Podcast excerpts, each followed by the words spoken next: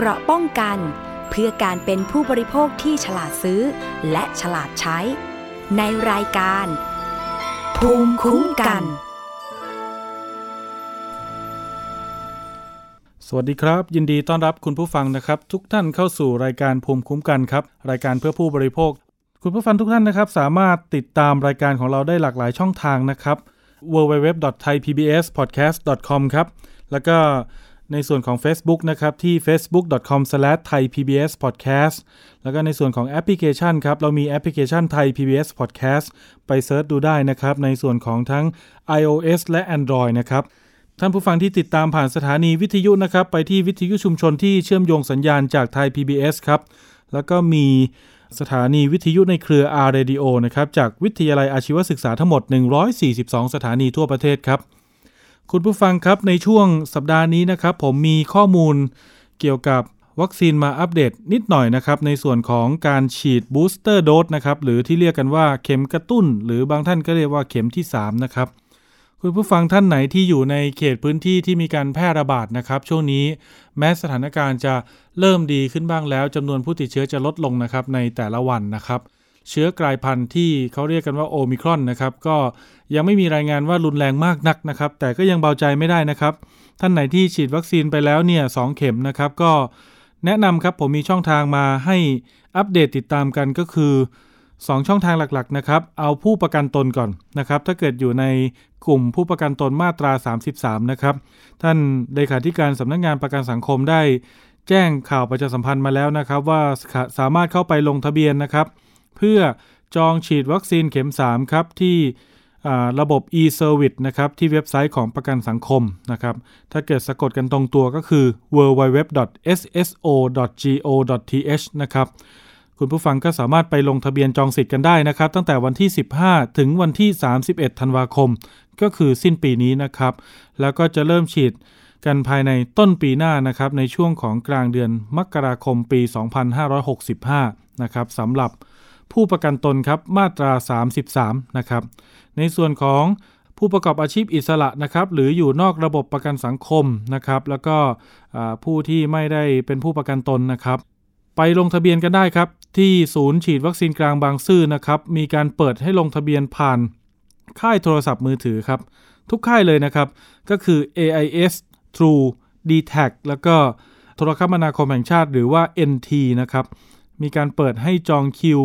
ฉีดวัคซีนเข็มกระตุ้นนะครับ เข็มที่ 3 booster dose นะครับ ผู้ที่จะจองคิวฉีดเข็ม 3 ได้นะครับ ที่ CVC กลางบางซื่อนั้นจะต้องเป็นผู้ที่ฉีดวัคซีนมาแล้ว ทั้ง 2 เข็มนะครับ ทั้งในสูตร AA นะครับ AA ก็คือแอสตราเข็มแรกแล้วก็แอสตราเข็มที่ 2 นะครับ ก็มาจองคิวฉีดเข็ม 3 ได้ ในส่วนอีกสูตรหนึ่งก็คือ SA นะครับ ก็คือกลุ่มของ s i n o v a c s i n o p h a r m นะครับ บวกกับ a s t r a z เซ e c a ก็มาจองคิวฉีดเข็ม 3 ได้ แล้วก็ในส่วนของสูตร SP นะครับคือเข็มแรกเป็น s i n o v a c s i n o p h a r m นะครับแล้วเข็ม 2 ตามด้วยไฟเซอร์นะครับก็มาจองคิวฉีดเข็ม 3 ได้เช่นเดียวกันนะครับ โดยจะต้องมีระยะห่างนะครับทั้ง 3 สูตรนี้นะครับ ระยะห่างระหว่างเข็ม 2 กับเข็ม 3 ที่จะฉีดนะครับอย่างน้อย 3 เดือนหรือ 90 วันขึ้นไปนะครับ ก็คือคนที่ฉีดเข็ม 2 ในช่วงเดือนกันยายนนะครับ 2564 นะครับก็มาจองฉีดได้เลยนะครับในเดือนธันวา64 ในส่วนของผู้ที่ฉีดเข็ม 2 ในเดือนตุลา64นะครับก็จองเข็ม 3 ไปฉีดในเดือนมกราคม 65 เลยครับคุณผู้ฟังครับ ไปลงทะเบียนนะครับผ่านค่ายมือถือนะครับ ทั้ง 4 ค่ายนะครับ เปิดให้ลงนะครับเปิดให้จองแล้วตั้งแต่วันที่ 16 ธันวาคมที่ผ่านมานู่นเลยนะครับ ตั้งแต่เวลา 9 นาฬิกานะครับ แล้วก็เริ่มฉีดแล้วนะครับ วันนี้ก็เริ่มฉีดแล้วเป็นวันแรกนะครับฉะนั้นก็ยังจองกันได้อยู่นะครับ จนกว่าสิทธิ์จะเต็มนะครับ คุณผู้ฟังรีบไปจองกันนะครับ ไม่รับ walk in ทุกกรณีนะครับ ผมต้องจองก่อนเท่านั้นนะครับ จะบอกว่าไม่รู้ไม่เห็นจะไป walk in เข้าไปฉีดเลยนะครับ ไปขอฉีดหน้างานอย่างนี้ไม่ได้นะครับ ต้องจองคิวให้เจ้าหน้าที่ได้รู้จำนวน แล้วก็รู้ชื่อนามสกุลของท่านหน่อยนะครับ จะได้ประเมินกันถูกว่าท่านเข้าข่ายได้รับเข็ม 3 หรือไม่นะครับ โดยที่เข็ม 3 ที่จะฉีดให้นั้นเป็นวัคซีนไฟเซอร์นะครับ ผม อันนี้ก็จะได้ สูตรเอ่อเป็นไฟเซอร์เหมือนกันทุกสูตรนะครับ ไม่ว่าใครจะฉีดเข็ม 1 เข็ม 2 เป็นยี่ห้ออะไรมานะครับ ถ้าเข้าข่ายเป็น 3 สูตรที่ผมแจ้งไป ถ้าท่านลงทะเบียนได้แล้วเนี่ยไม่จำเป็นต้องลงทะเบียนซ้ำนะครับ เพราะว่าศูนย์ฉีดวัคซีนกลางบางซื่อเขามีข้อมูลเดิมของท่านอยู่นะครับ ก็คือในกลุ่มของผู้ที่ไปฉีดเข็ม 2 ที่ที่ CVC กลางบางซื่อนะครับ ก็อันเนี้ย ไปได้เลยนะครับไม่ต้องลงทะเบียนนะครับ เพราะว่าเขามีข้อมูลเดิมของท่านแล้วนะครับ ส่วนคนที่ฉีดจากต่างจังหวัดมาทั้งเข็ม 1 เข็ม2นะครับแล้วก็ศูนย์ของไทยร่วมใจนะครับ 25 จุดทั่วกทมนะครับจะไปฉีดเข็ม 3 booster dose ที่ CVC กลางบางซื่ออันนี้ต้องลงทะเบียนก่อนนะครับ เพราะว่าเขายังไม่มีข้อมูลของท่านนะครับ หลังจากลงทะเบียนเสร็จแล้วนะครับ ก็จะมีการส่ง SMS นะครับเข้ามาที่เบอร์มือถือนะครับที่ท่านลงทะเบียนนั่นแหละครับ ก็จะได้รู้กันนะครับว่าโอเค ยืนยันสิทธิ์แล้วก็ไปฉีดได้นะครับ คุณผู้ฟังครับในช่วงสัปดาห์ที่แล้วและสัปดาห์นี้นะครับ ก็มีหลาย ๆ ข่าวนะครับ ที่ผมเคยหยิบยกมาพูดคุยในรายการนะครับ แล้วก็มีการออกอากาศไปแล้วนะครับ มีความคืบหน้าเกิดขึ้นครับ ปัญหาของการที่คนอยากมีบ้านนะครับ ไปถูกล่อลวงไปถูกชักชวนนะครับ ก็เป็นกรณีของผู้เสียหายนะครับ หลายรายเลยครับในจังหวัดนครราชสีมานะครับ ที่ก่อนหน้านี้เนี่ยผมเคยสัมภาษณ์เขาไปเมื่อช่วง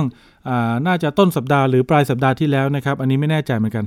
มาร้องเรียนนะครับ คุณผู้ฟังว่าถูกหลอกครับให้กู้เงินซื้อบ้านมือสองนะครับ โดยอ้างว่าเขาเนี่ยสนิทกับพนักงงานธนาคารนะครับที่จะผลักดันให้กู้ผ่านได้นะครับ เครดิตไม่ดีไม่เป็นไรนะครับ แต่ว่าต้องจ่ายค่าดำเนินการนะ มีค่าน้ำร้อนน้ำชา แต่ละรายนี่ก็เสียเงินไปหลายหมื่นบาทนะครับ ล่าสุดนี้มาออกอากาศในรายการสถานีประชาชนของเราที่ไทย PBS นะครับ ก็ กลับไปมีความคืบหน้าอยู่แล้วนะครับอตอนนี้ก็ได้รับการติดต่อจากผู้ร้องเรียนนะครับ ว่าเตรียมที่จะมาเจราจานะครับ หาวิธีการที่จะคืนเงินให้กับผู้เสียหาย รอบที่แล้วเราคุยกับคุณส้มนะครับที่เป็นผู้เสียหายในจังหวัดนครราชสีมา แต่เดี๋ยวรอบนี้เนื่องจากว่าคุณส้มติดภารกิจ เดี๋ยวเรามาคุยกับคุณนัชชา เป็นผู้เสียหายเหมือนกันนะครับ ก็อยู่ในกลุ่มเดียวกันกับคุณส้มนี่แหละอยู่ที่จังหวัดนครราชสีมานะครับ คุณนัชชาสวัสดีครับ สวัสดีค่ะ สวัสดีครับ คุณนัชชาครับเป็นไงบ้างครับ หลังจาก ออกอากาศนำเสนอข่าวพูดคุยกันไปแล้ว กลับไปที่โคราชมีความคืบหน้าอย่างไรบ้างฮะน้องก็ยังเงียบอยู่นะคะ เมื่อวานตอนตอนเอ่อกลางคืนก็เลยติดต่อน้องไปก็เลยสอบถามว่าครับเออน้องจะทยอยจ่ายให้เมื่อไหร่ให้นัดวันมาเลยค่ะ น้องก็ยังไม่ได้นัดวันค่ะ แต่ว่าก็เห็นน้องบอกว่า ทางตำรวจนัดน้องไปวันอังคารนะคะ ประมาณนั้น วันอังคารก็คือวันที่ยี่สิบเอ็ดถูกต้องไหมครับ ใช่ค่ะยี่สิบเอ็ดธันวาคม หกสี่ตำรวจที่สพเมืองนครราชสีมาใช่ไหมครับ คุณอาชา ใช่ใช่ค่ะ ใช่ เล่าคุณผู้ฟังให้ทราบข้อมูลอย่างนี้ครับ เนื่องจากว่าในการนำเสนอข่าวเราเราต้องมีการติดต่อทั้งสองฝ่าย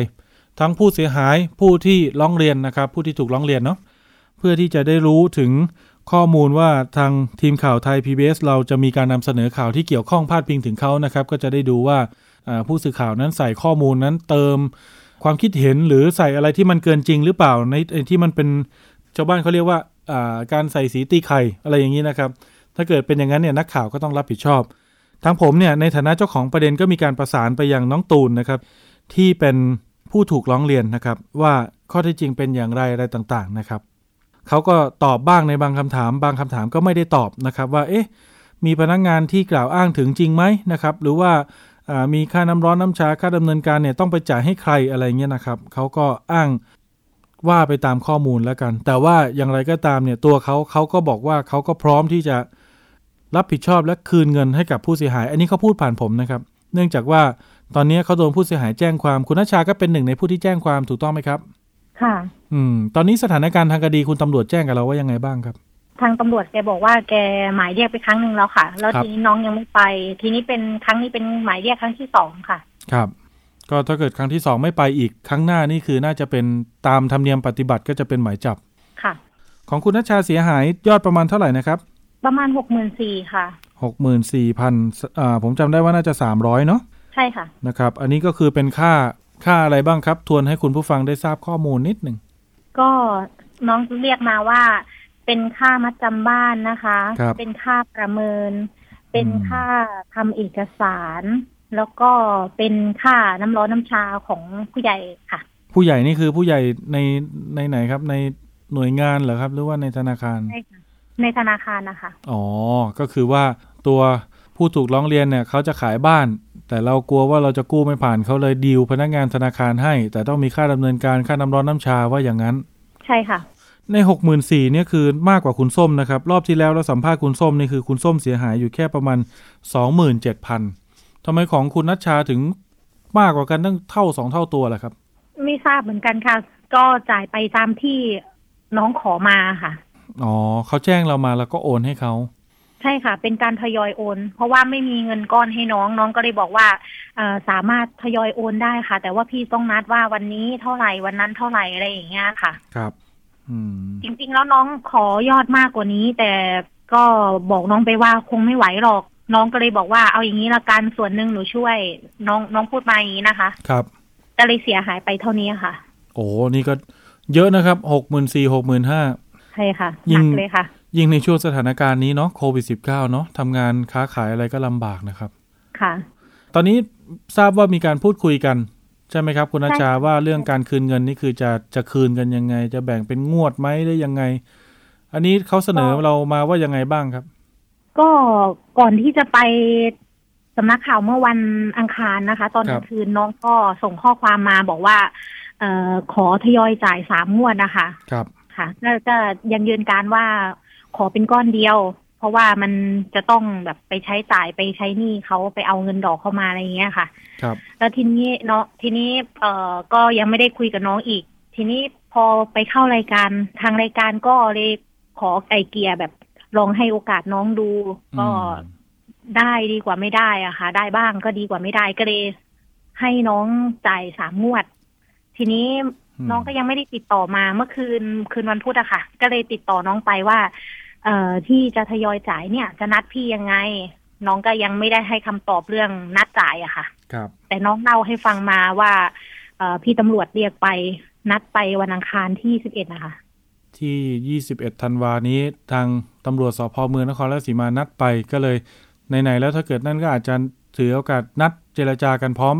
ครั้งเดียวเลยไหมฮะ ไม่ได้คุยเรื่องนี้ต่อเลยค่ะ โอเค ไม่เป็นไรไม่ได้ติดต่อหนูมาค่ะ ครับ เดี๋ยว เดี๋ยวยังไงเดี๋ยวทีมข่าวเราประสานเพิ่มเติมอีกทีหนึ่งนะครับ ก็เหลือแค่ คือตอนนี้คุณผู้ฟังผู้เสียหายเนี่ยก็พร้อมเจราจาอยู่แล้วนะครับ เพราะว่าเขาก็อยากได้เงินคืนเนาะในส่วนของทางผู้ถูกร้องเรียนนะครับ ก็โดนแจ้งความคดีอาญาเข้าไปนะครับ แล้วก็ตอนนี้เนี่ยคดีก็งวดเข้ามาทุกขณะแล้วนะครับ ก็ใกล้จะถึงกระบวนการในการที่จะ คือถ้าไม่มาก็ออกหมายจับนะครับ ถ้าถ้าเกิดมาก็อาจจะสรุปสำนวนส่งอายการส่งฟ้องนะครับ ตอนนี้ทางผู้ถูกร้องเรียนก็เลย แจ้งความประสงค์ว่าอยากจะเจรจาขอคืนเงินนะครับ แต่ตอนนี้ยังสรุปกันไม่ได้ว่าจะเริ่มนัดเจรจากันวันไหนดีนะครับ แล้วก็จะจ่ายทั้งก้อนทีเดียวเลยไหมหรือว่าจะแบ่งเป็นงวดงวดไปอะไรเงี้ยนะครับ ถ้าเขาขอสักสามงวดเนี่ยตกงวดละสองหมื่นหนึ่งนี่พอไหวไหมครับ คุณนัชชา ค่ะ ก็ได้คุยกันแล้วว่าก็ได้อะค่ะ อืม ก็คือตรงนี้เราก็พอที่จะไหวอยู่ค่ะ แต่ถ้าเป็นสี่ห้างวดหกงวดอย่างนี้ งวดละหมื่นอะไรเงี้ยพอได้ มันก็ยาวไปอะค่ะพี่ใช่เพราะว่าเราเดือดร้อนมาเราเดือดร้อนมายาวนานแล้วค่ะเขาควรจริงแล้วเอ่อถ้าให้พูดแบบว่าคือเขาเรียกว่าอะไรคะพูดแบบส่วนตัวส่วนตัวเลยแบบว่าไม่ได้เตรียมกันหรืออะไรกันก็จริง ๆ แล้วอยากขอเป็นขอเป็นก้อนเลยเพราะว่าเราก็เดือดร้อนตรงนี้เขาเอาเงินเราตั้งแต่เดือนพฤษภานะคะ จนถึงเดือนตุลาคือเราช็อตมายาวนาน เราเดือดร้อนมายาวนานมากเลยค่ะ ครับ คือถ้าเกิดว่าเขาชดใช้เสร็จครบเรียบร้อยนี่คือเราก็พร้อมที่จะเขาเรียกว่ายังไงครับ ไม่ติดใจเอาความว่าอย่างนั้น ใช่ค่ะ พร้อมจะถอนแจ้งความให้ค่ะ ก็ตรงนี้ก็อยู่ระหว่างการเจรจากันนะครับ คุณผู้ฟังก็คือทั้งหมดเนี่ยมันก็เป็นข้อกฎหมายนะครับ แล้วก็เป็นสิทธิ์ของแต่ละฝ่ายนะครับ อันนี้ไม่ได้เป็นการไปล็อบบี้ไปบังคับนะครับ ก็ขึ้นอยู่กับความสมัครใจของทั้งสองฝ่าย นักข่าวไทยพีบีเรา ทางคุณตำรวจนะครับ ทางท่านอายการคุ้มครองสิทธิ์หรือว่าหน่วยงานต่างๆ ที่เกี่ยวข้องก็พร้อมที่จะเป็นคนกลางให้ เพื่อให้ทั้งสองฝ่ายนั้นได้ดำเนินการตามประสงค์แล้วก็จะได้แก้ปัญหาร่วมกันนะครับ ตรงนี้ถ้าเกิดคุณนัชชาได้ได้เจรจากับทางผู้ถูกร้องเรียนแล้วเนี่ยในส่วนของผู้เสียหายอีก 2 รายที่เหลือคือคุณส้มกับคุณหนูนานี่คือจะจะยื่นข้อมูลไปพร้อมกันเลยไหมครับ คุยกันว่ายังไงบ้าง ก็ทางนู้น เขายังไม่ได้คุยกันมั้งคะ ครับ ถ้าสมมุติว่านัดกันวันเดียวแล้วเจรจาพร้อมกันทั้งสามราย หรืออาจจะเข้าไปทีละรายก็ได้นะครับ แต่ไปวันเดียวกันอย่างนี้พอไหวไหมฮะ พอที่จะรวมกันได้ไหมผู้เสียหาย ก็จะลำบากการเดินทางของเพื่อนที่ชนบุรีหน่อยอะค่ะ เพราะว่าติดงานเลยครับหรือยังไงครับ ใช่ค่ะ พอดีเขาเป็นเขาทำงานโรงงานนะคะ จะลาจะอะไรมันก็จะลำบากหน่อยอะค่ะ โอ้ใช่ใช่ยิ่งเดือนนี้นี่ยากเลย ใช่ค่ะ ใช่เพราะมันปลายปีครับ ราะว่าเดี๋ยวปลายปีหยุดหลายวันนะครับ ส่วนใหญ่หลายองค์กรก็อาจจะไม่ให้ลาช่วงต้นเดือนกลางเดือนธันวาเนาะค่ะใช่ค่ะ ไม่เป็นไรครับ อย่างนี้พอทำหนังสือมอบอำนาจได้ไหมครับ ได้ค่ะ เพื่อนพร้อมที่จะให้ดำเนินการแทนอยู่แล้วค่ะ อ่านะครับ มอบอำนาจในการที่จะเจรจาไกลเกลี่ยนะครับ แจ้งความดำเนินคดีหรืออทำบันทึกข้อตกลงรับเงินรับเช็คอะไรก็ว่าไปนะครับ ค่ะเนาะเดี๋ยวเรื่องรายละเอียดเดี๋ยวแนะนำกันอีกทีนะครับ ทีมข่าวก็ประสานงานหาข้อมูลให้อย่างเต็มที่นะครับ คุณผู้ฟังคุณอาชาเนาะ นะครับ ในส่วนของตรงไหนที่เราจะเป็นคนกลางได้ช่วยเหลือได้ เพราะว่าเราก็มองว่าอยากให้ปัญหานั้นบรรลุนะครับลุล่วงไปได้ข้อสรุปได้ข้อแก้ไขกัน ผู้เสียหายก็ได้เงินคืนนะครับ ผู้ที่ถูกร้องเรียนหรือถูกแจ้งความนะครับ ก็พังผิดไปแล้วถ้ายอมกลับมาชดใช้มาเยียวยาผู้เสียหายตรงนี้ มันก็เป็นสิทธิ์ที่ผู้เสียหายเขาอาจจะติดใจหรือไม่ติดใจเอาความอันนั้นก็ไปว่ากัน อย่างนี้คุณนัชชานี่อยากให้โอกาสเขาไหมครับ หรือว่าอยากจะแจ้งกับเขาว่ายังไงบ้าง คือถ้าเกิดเขาสำนึกผิดจริง ๆ ก็อยากให้โอกาสเขาเพราะว่าคือหัวอกคนที่เป็นแม่ด้วยกันนะคะพี่ใช่ ก็อยากให้เขากลับมาใช้ชีวิตปกติ ให้เขาดูแลลูก ให้เขาเลี้ยงลูกจนโต แล้วก็ไม่อยากให้เขาทำผิดอีกแล้วกับใครอีกแล้วอะค่ะ เนาะเพราะว่ามันก็จะไม่งั้นมันก็จะยิ่งพัวพันเป็นเขาเรียกว่าอะไรนะครับ เป็นกรรมเป็นเรื่องเกี่ยวเนื่องกันไปอีกนะครับ เนาะ ค่ะ อืม จริง ๆ ผู้เสียหายใจกว้างมากนะครับ คุณผู้ฟังในในเคสนี้นะครับ ทุกท่านเนี่ยบอกหมดเลยว่าถ้าเกิดได้เงินคืนนี่คือ พร้อมที่จะ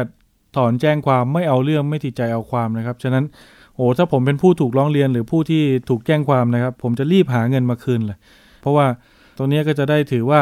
เขาเรียกว่าไงครับ ผิดไปแล้วก็ไม่เป็นไรครับ มาแก้ไขมารับผิดชอบนะครับ คุณนัชชาฝากเป็นอุทาหรณ์หน่อยทิ้งท้าย ถ้าอยากจะซื้อบ้านสักหลังเป็นของตัวเอง เราควรจะต้องทำยังไงดี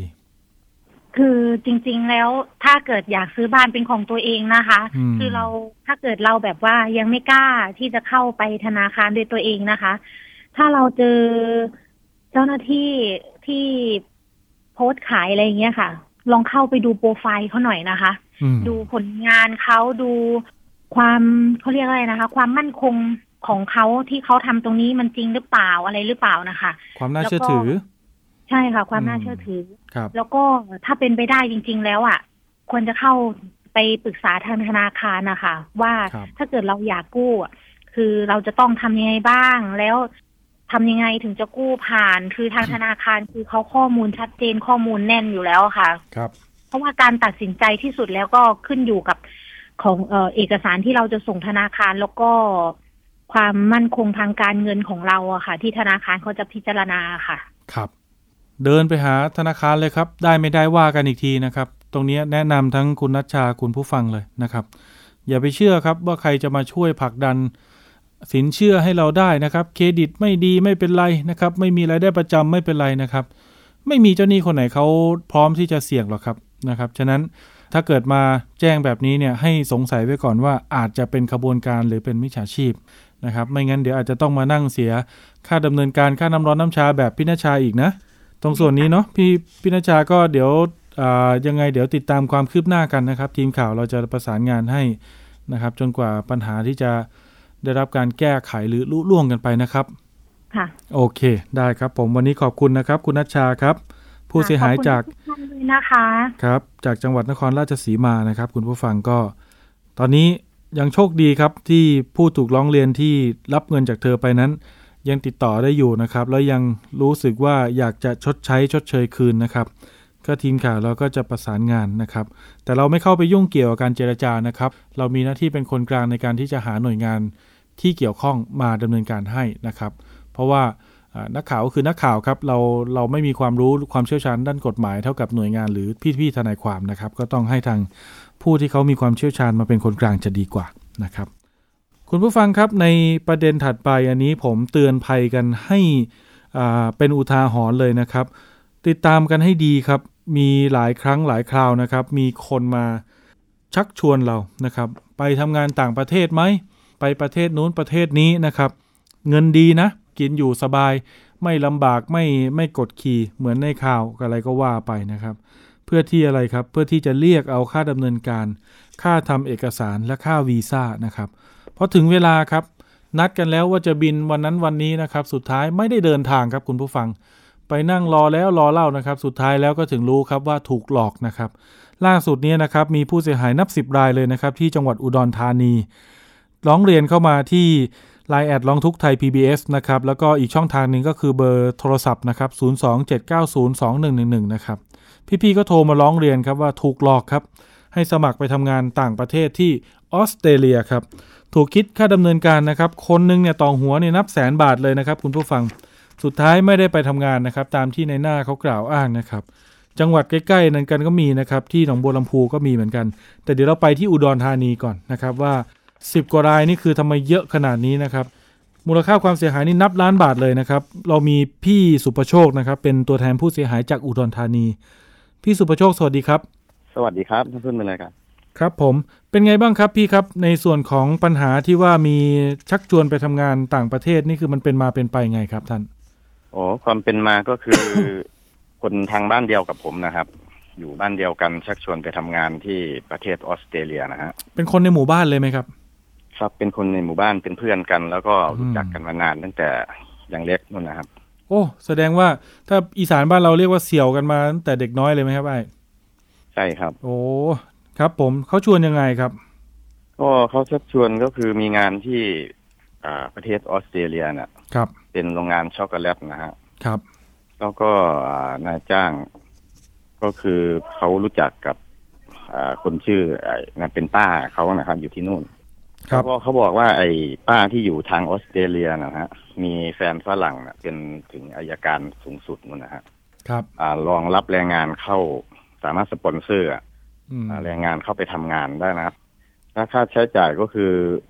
หัวหนึ่งประมาณแสนห้านะครับ เด็กเสร็จโอ้หนึ่งแสนห้าหมื่นบาทต่อหัว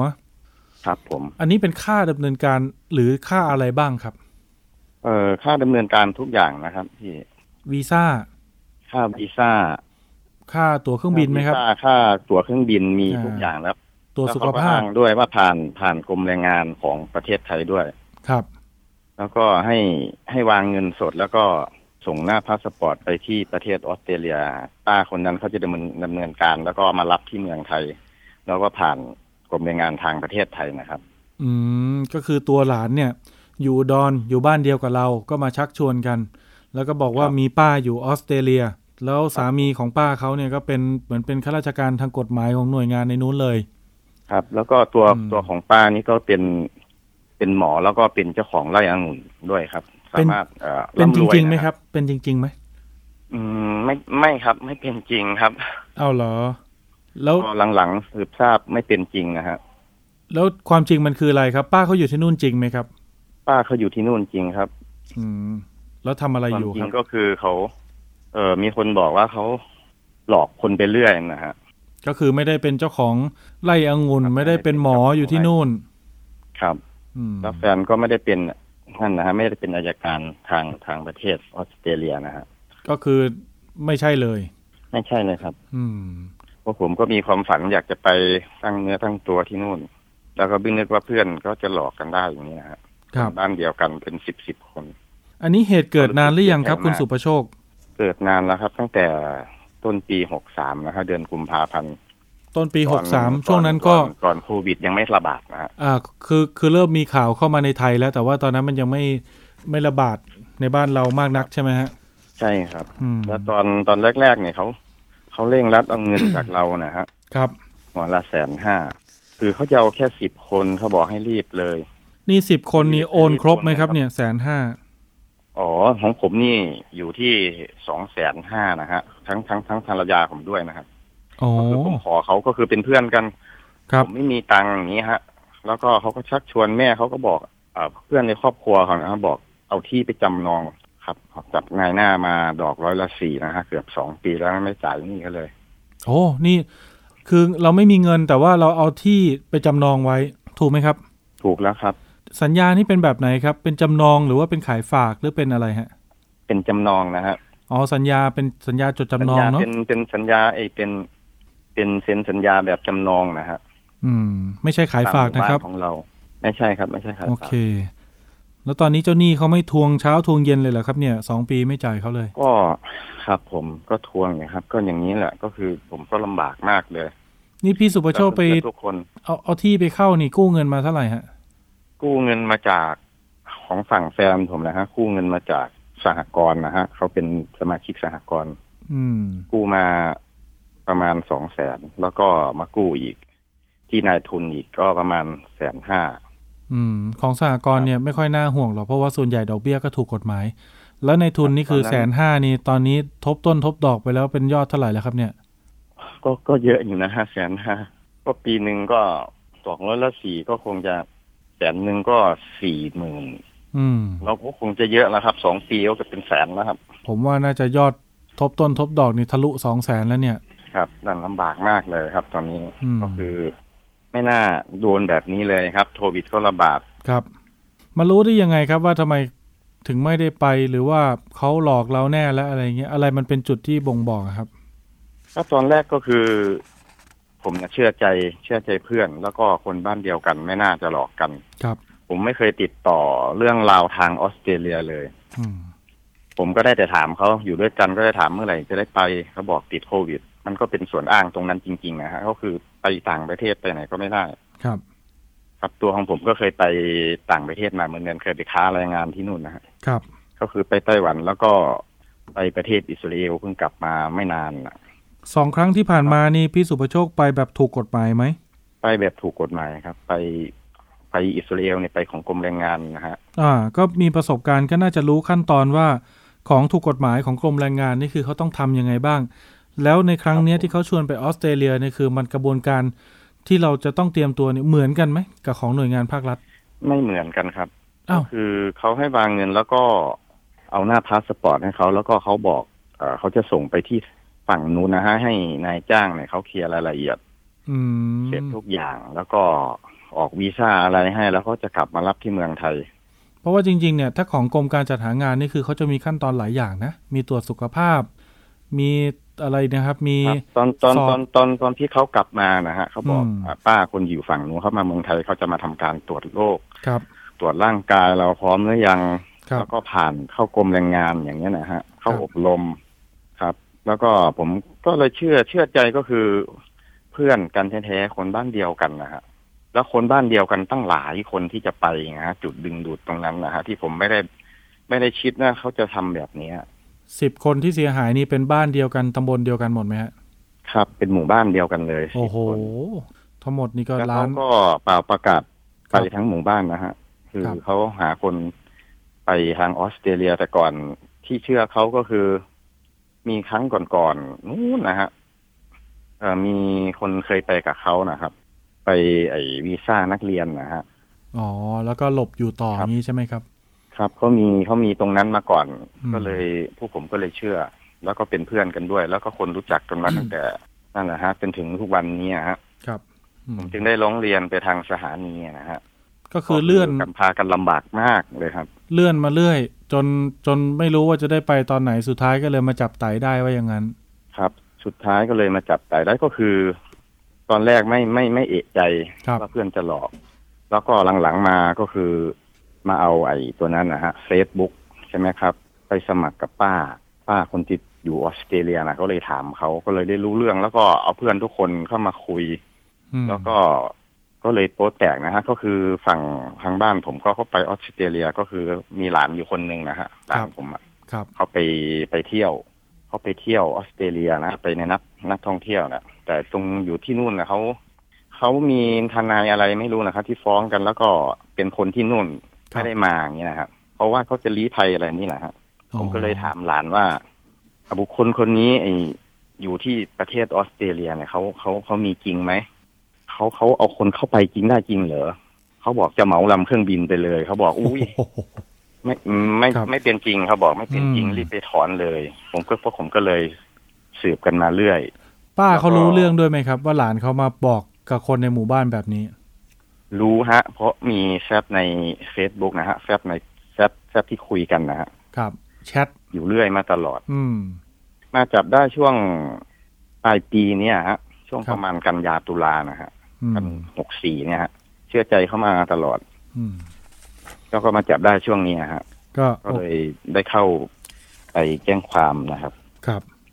โอจเคนถึงขนาดนี้แล้วฮะเคสนี้นะครับ คุณผู้ฟังก็พี่ๆ ผู้เสียหายที่อุดรธานีนะครับ แล้วก็พี่สุประโชคเนี่ยก็แจ้งความแล้วนะครับ ที่สพนาขานะครับ ซึ่งเป็นสพย่อยในเขตอำเภอเมืองอุดรนะครับ ตอนนี้ก็เดี๋ยวทีมข่าวเราประสานงานข้อมูลแล้วเดี๋ยวลงพื้นที่ตรวจสอบกัน พี่สุประโชคเดี๋ยวระหว่างนี้เดี๋ยวเราคุยกับอีกท่านหนึ่งด้วยนะครับ เป็นคุณหญิงนะครับอยู่ที่จังหวัดหนองบัวลำพูนะครับ อันนี้ก็เป็นผู้เสียหายจากการหลอกไปทำงานต่างประเทศเหมือนกันนะครับ แต่กลุ่มนี้เนี่ยเขาไปที่เกาหลีนะครับ เสียหายกันเนี่ยคนละประมาณ4 0 0 0 0 5 0,000บาทนะครับ เดี๋ยวเราไปคุยรายละเอียดกันนะครับ พี่หญิงสวัสดีครับ ค่ะพี่สวัสดีค่ะ ครับ ผมเป็นไงครับไปไปสมัครทำงานกับใครครับ บริษัทไหนครับที่จะไปเกาหลี มันมันมันมันไม่เชิงสมัครทำงานหรอกพี่มันมีเพจเพจอ่าอ่าอะไรสักอย่างเนี่ยหนูหนูดูชื่อเพจ ไม่เป็นไร อ่าอ่าเพจใน Facebook นะอ่ามันมีอ่ามันมีเพจในเพจในเฟซเขาชื่อนายสมภพกระจรศรีเป็นคนจันทบุรีค่ะ ครับ แล้วก็เขาก็ พูดคุยประมาณว่าเออเราก็เชื่อเนาะเพราะเขาถ่ายบัตรประชาชนถ่ายทะเบียนบ้านถ่ายพาสปอร์ตให้ดูครับหนูก็อะถ้าถ้าเกิดกล้าถ่ายให้ดูขนาดนี้มันก็เช็คไม่ยากในความคิดของเราใช่ไหมคะครับแล้วเขาบอกว่าเป็นเถ้าแก่ไอ้เซ็นรับรองให้ไอ้อืมคำว่าเท่าแก่เซ็นรับรองให้มีจริง ไม่มีจริงหนูไม่รู้แต่ในสิ่งที่วิดีโอคอลคุยกันอะ มันมีเขาบอกมันมีนะคะอ๋ออะเราก็เชื่อ เขาก็บอกว่า ให้โอนค่าทำวีซ่าก่อนเจ็ดพันเจ็ดพันห้าหรือเปล่าอะไรประมาณนี้ มันโอนทั้งหมดสามครั้งหรือสี่ครั้งอะพี่ครับพอพอโอนเสร็จปุ๊บเขาก็บอกว่าพี่วีซ่าจะออกแล้วนะ พี่โอนที่เหลือให้หน่อยให้มันรวมกันเป็นหมื่นห้าใช่ไหมคะ หนูก็โอนอีกประมาณมันมันหกพันกว่าบาทนี่แหละให้เขารอรอรอดอได้ประมาณเดือนหนึ่งเขาก็บอกว่า อ่า โอนตั๋วนะครับ พี่ เขาบอกเขาก็ทำตั๋วปลอมอีกนะพี่หนูเช็คถึงกับสนามบินโคเรียแอร์เลยค่ะ ครับ ก็ไม่มีไฟล์นี้มันเป็นเป็นเป็นเหมือนเอาตั๋วเก่ามาทำเบคอินเราเปลี่ยนชื่อเปลี่ยนอะไรของเขาไม่รู้มันก็ทำได้หลายแบบเนาะอืมนั่นแหละ ก็เพิ่งรู้ว่าอ้าวตั๋วปลอมนี่หว่า เพราะว่าทางสนามบินของโคเรียแอร์เขาก็บอกว่าให้นำหลักฐานไปแจ้งความได้ว่ามันเป็นมันเป็นอ่าเอกสารปลอมอย่างนี้นะคะครับก็อยากฝากอ่าคนจันทบุรีนะคะ ถ้าใครรู้จักกับอ่าหรือสามารถชี้เบาะแสหรืออะไรก็ได้แล้ว แต่ที่จะสามารถนำจับนายสมภพขจรศรีได้ครับหนูมีรูปมีหลักฐานมีอะไรต่างๆ พร้อมที่ให้พี่ๆนักข่าวเขาเอาไปช่วยอ่าตามหาแต่การแจ้งความหนูแจ้งความเรียบร้อยแล้วค่ะเหลือแต่ขั้นตอนออกหมายรอหมายจับมังคะตอนนี้ อันนี้ผู้เสียหายที่หนองบัวลำพูเนี่ยในเคสของพี่หญิงนี่คือกี่คนครับหรือว่าเราคนเดียว ที่จริงมันมีสองคน แต่น้องคนหนึ่งเขาไม่อยากออกสื่อเขาอืมยังไงอะพี่เขา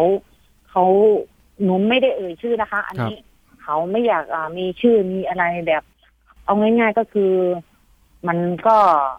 ยังไงล่ะ มันก็อายเนาะแต่หนูบอกว่าไม่ใช่เรื่องน่าอายมันเป็นเรื่องไอ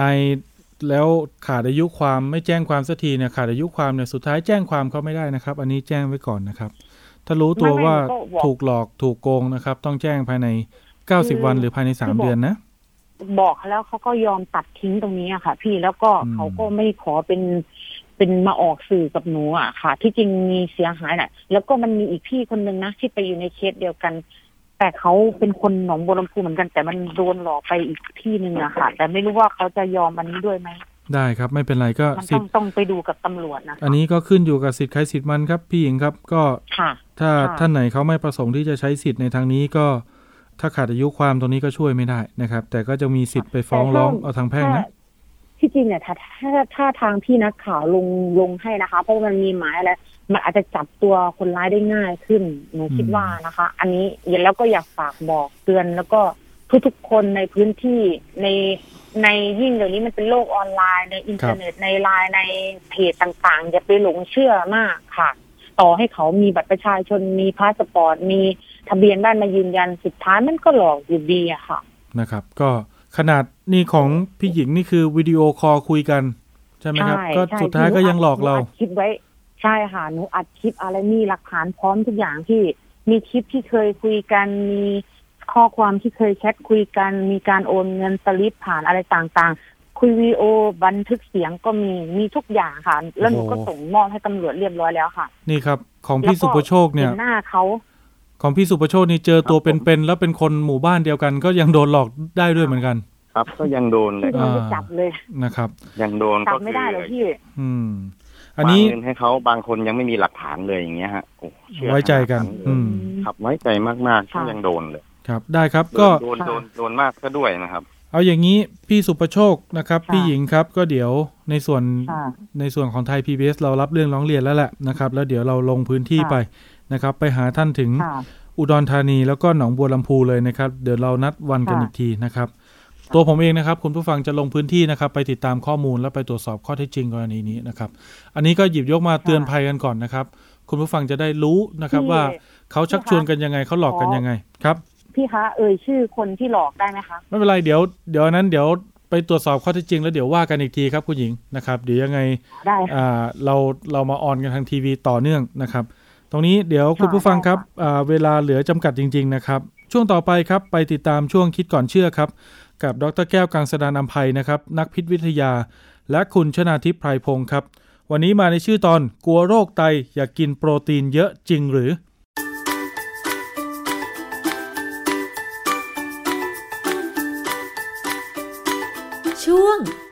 ก่อนเชื่อ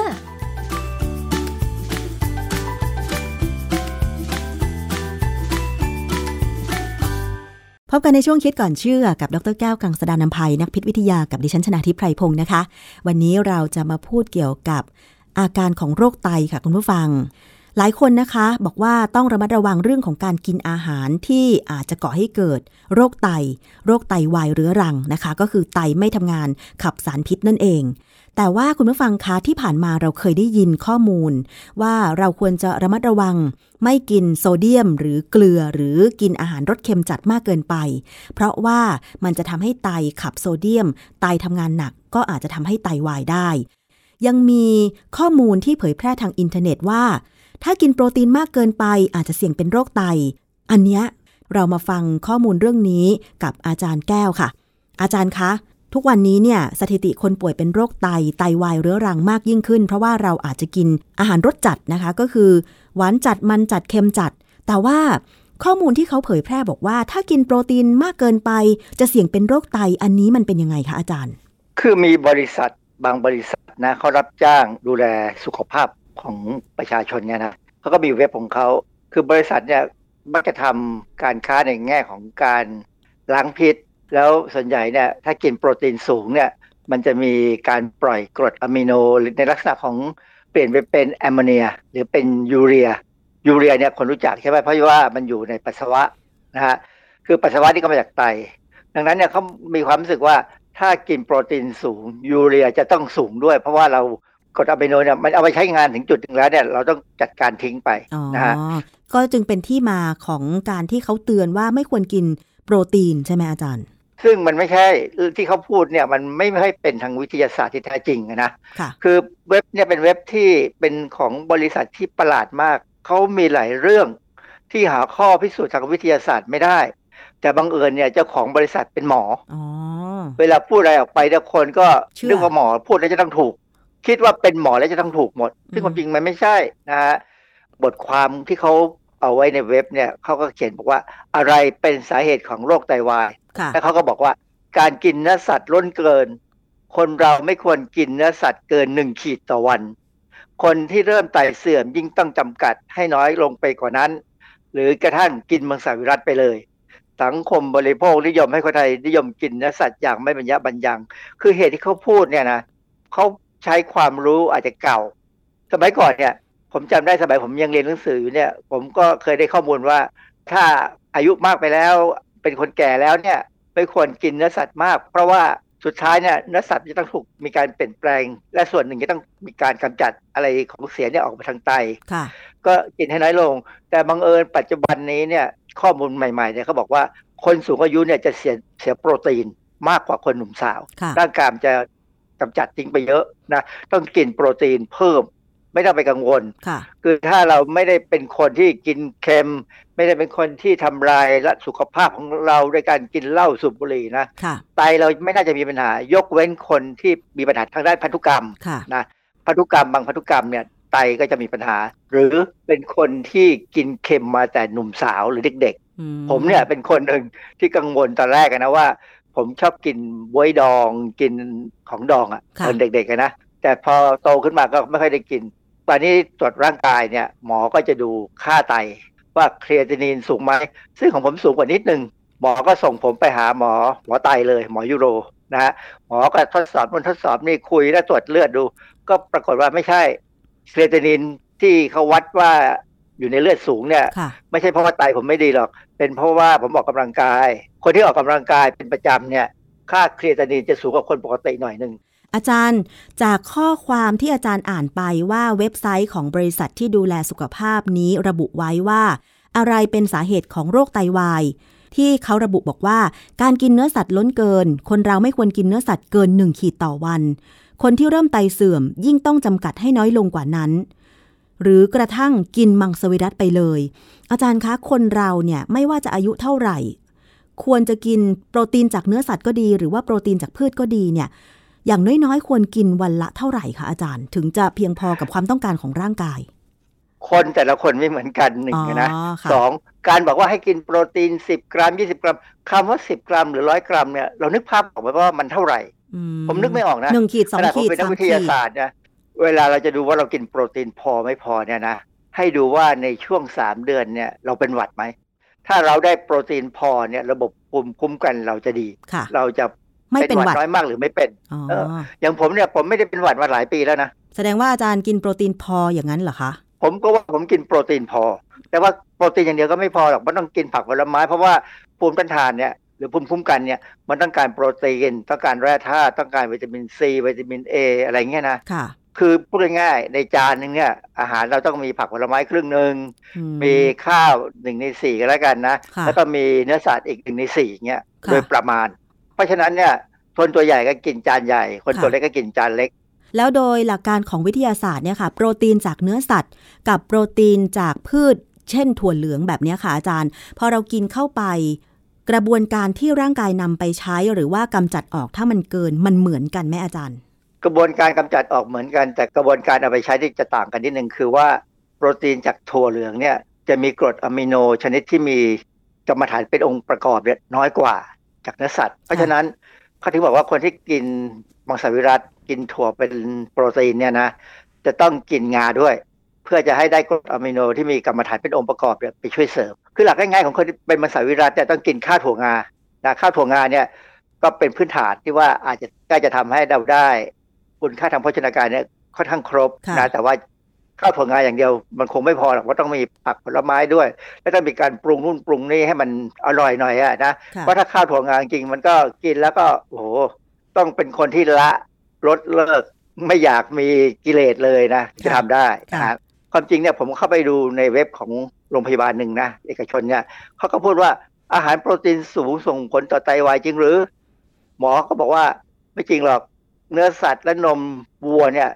ไม่ได้มีปัญหากับคนในเรื่องทำให้ไตเป็นปัญหา คือถ้ากินโปรตีนสูงเนี่ยจะมีปัญหา เฉพาะคนที่ไตมีปัญหามาก่อน อ๋อ ค่ะ อย่างเราปกติ คือค่าไตตรวจสุขภาพประจำปีออกมาก็สามารถขับสารพิษได้ปกติ ถ้าเรากินโปรตีนต่อไป ก็ไม่ทำให้เราเป็นโรคไตใช่ไหมอาจารย์ คือถ้าไม่เสี่ยงอย่างอื่นในอนาคตต่อไปอย่างเงี้ยอาจารย์ คือถ้าคนเป็นโรคไตแล้วเนี่ยกินโปรตีนต้องระวัง เพราะว่ามันจะเริ่มมีปัญหา เพราะว่าการทำงานของไตเริ่มผิดปกติ เริ่มทำได้ไม่เต็มที่นะแต่ความจริงมันทั้งตับและไตเลยที่ว่าจะเป็นตัวที่เป็นปัญหานะคือมันมีงานวิจัยหลายเรื่องที่เขาจะพูดถึงเรื่องนี้ เช่น มีบทความเรื่องหนึ่งเรื่อง changes in kidney function do not differ between healthy adult consuming higher compared with lower or normal protein diet บ ทความนี้ก็แปลง่ายๆว่าการเปลี่ยนแปลงในการทำงานของไตไม่แตกต่างกัน ระหว่างผู้ใหญ่ที่มีสุขภาพดี ที่บริโภคอาหารที่มีโปรตีนสูงกว่า ต่ำกว่าหรือปกติหมายความว่าถ้าคนนั้นเป็นคนที่มีสุขภาพดี กินมากกินน้อยหรือกินปกติก็จะไม่ต่างกันบทความนี้ตีพิมพ์ในวารสาร Journal of Nutrition ปี 2018 เขาเป็นการศึกษาแบบเบต้านาลิซิสคือเอางานวิจัยมา 2,144 เรื่อง แล้วเขาก็ตั้งกฎเกณฑ์ว่าควรจะเอาเรื่องไหนเข้ามาศึกษามาอ่านให้ให้รอบคอบว่ามีผลออกมามาดีไหม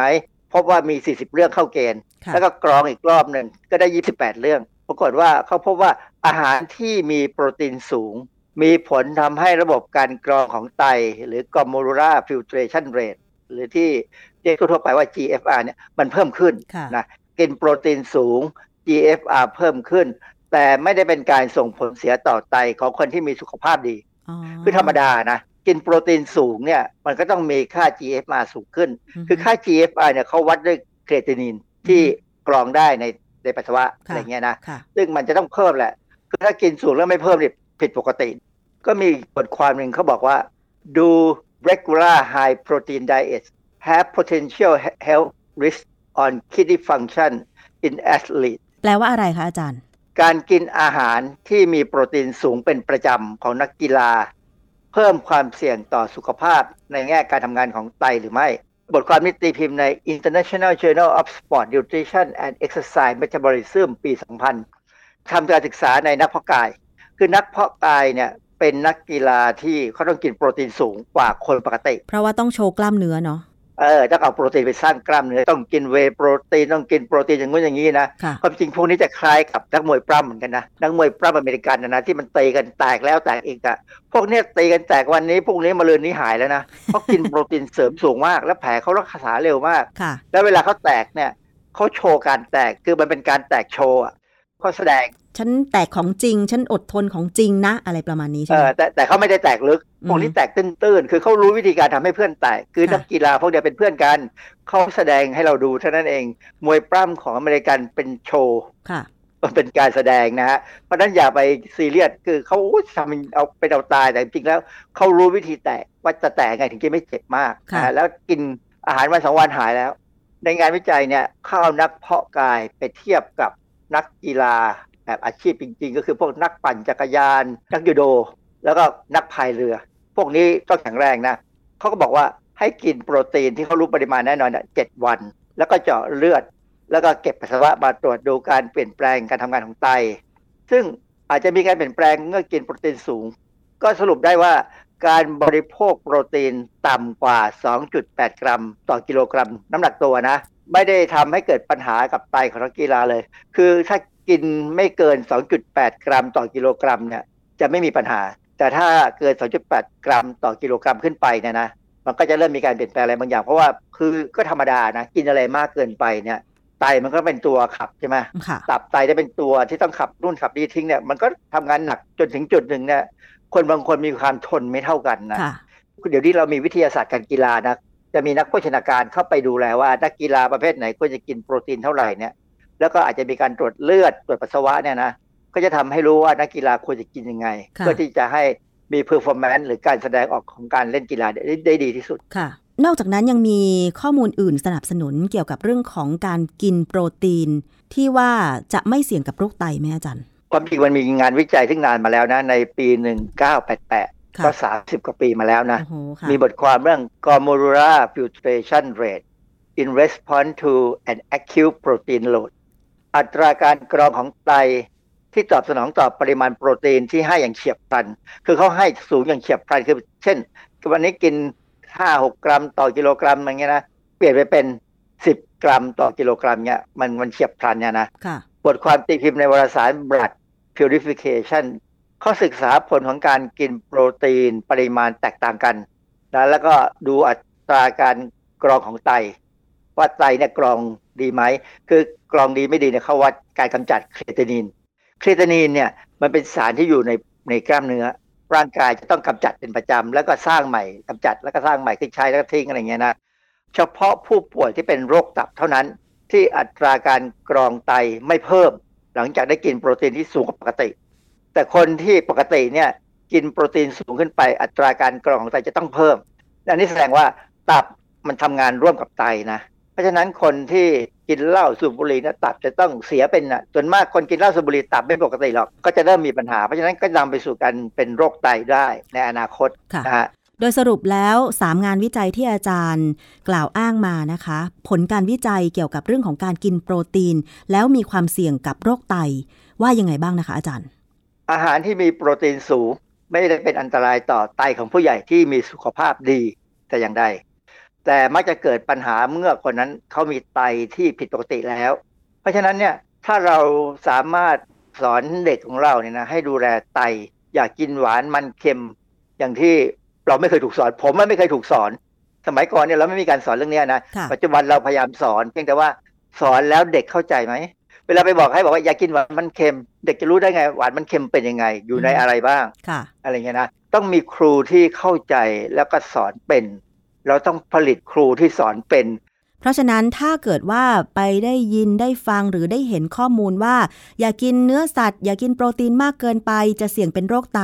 อันนี้ไม่จริงใช่ไหมอาจารย์ ไม่จริงฮะเพราะจะไปเสี่ยงทำให้ภูมิต้านทานต่ำได้ค่ะ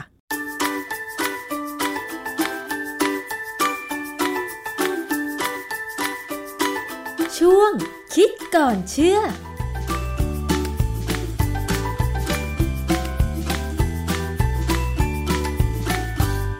ฟังครับทั้งหมดนี้ก็เป็นสาระความรู้นะครับที่เราหยิบยกกันมาให้ท่านได้ศึกษาได้รับรู้ไว้เป็นภูมิคุ้มกันนะครับ ไว้ป้องกันปัญหาแก่ตัวท่านและคนในครอบครัวรอบๆตัวของท่านนะครับ ก็อย่าไปหลงเชื่อตกเป็นเหยื่อมิจฉาชีพนะครับ มีอะไรสงสัยหรืออยากให้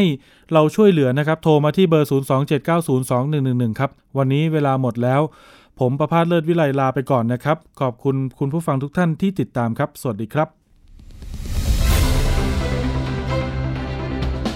ดตามรายการได้ที่ www.thaipbspodcast.com แอปพลิเคชัน Thai PBS Podcast หรือฟังผ่านแอปพลิเคชัน Podcast ของ iOS Google Podcast Android Podbean SoundCloud และ Spotify ติดตามความเคลื่อนไหวของรายการและแสดงความคิดเห็น โดยกดถูกใจที่ facebook.com/thaipbspodcast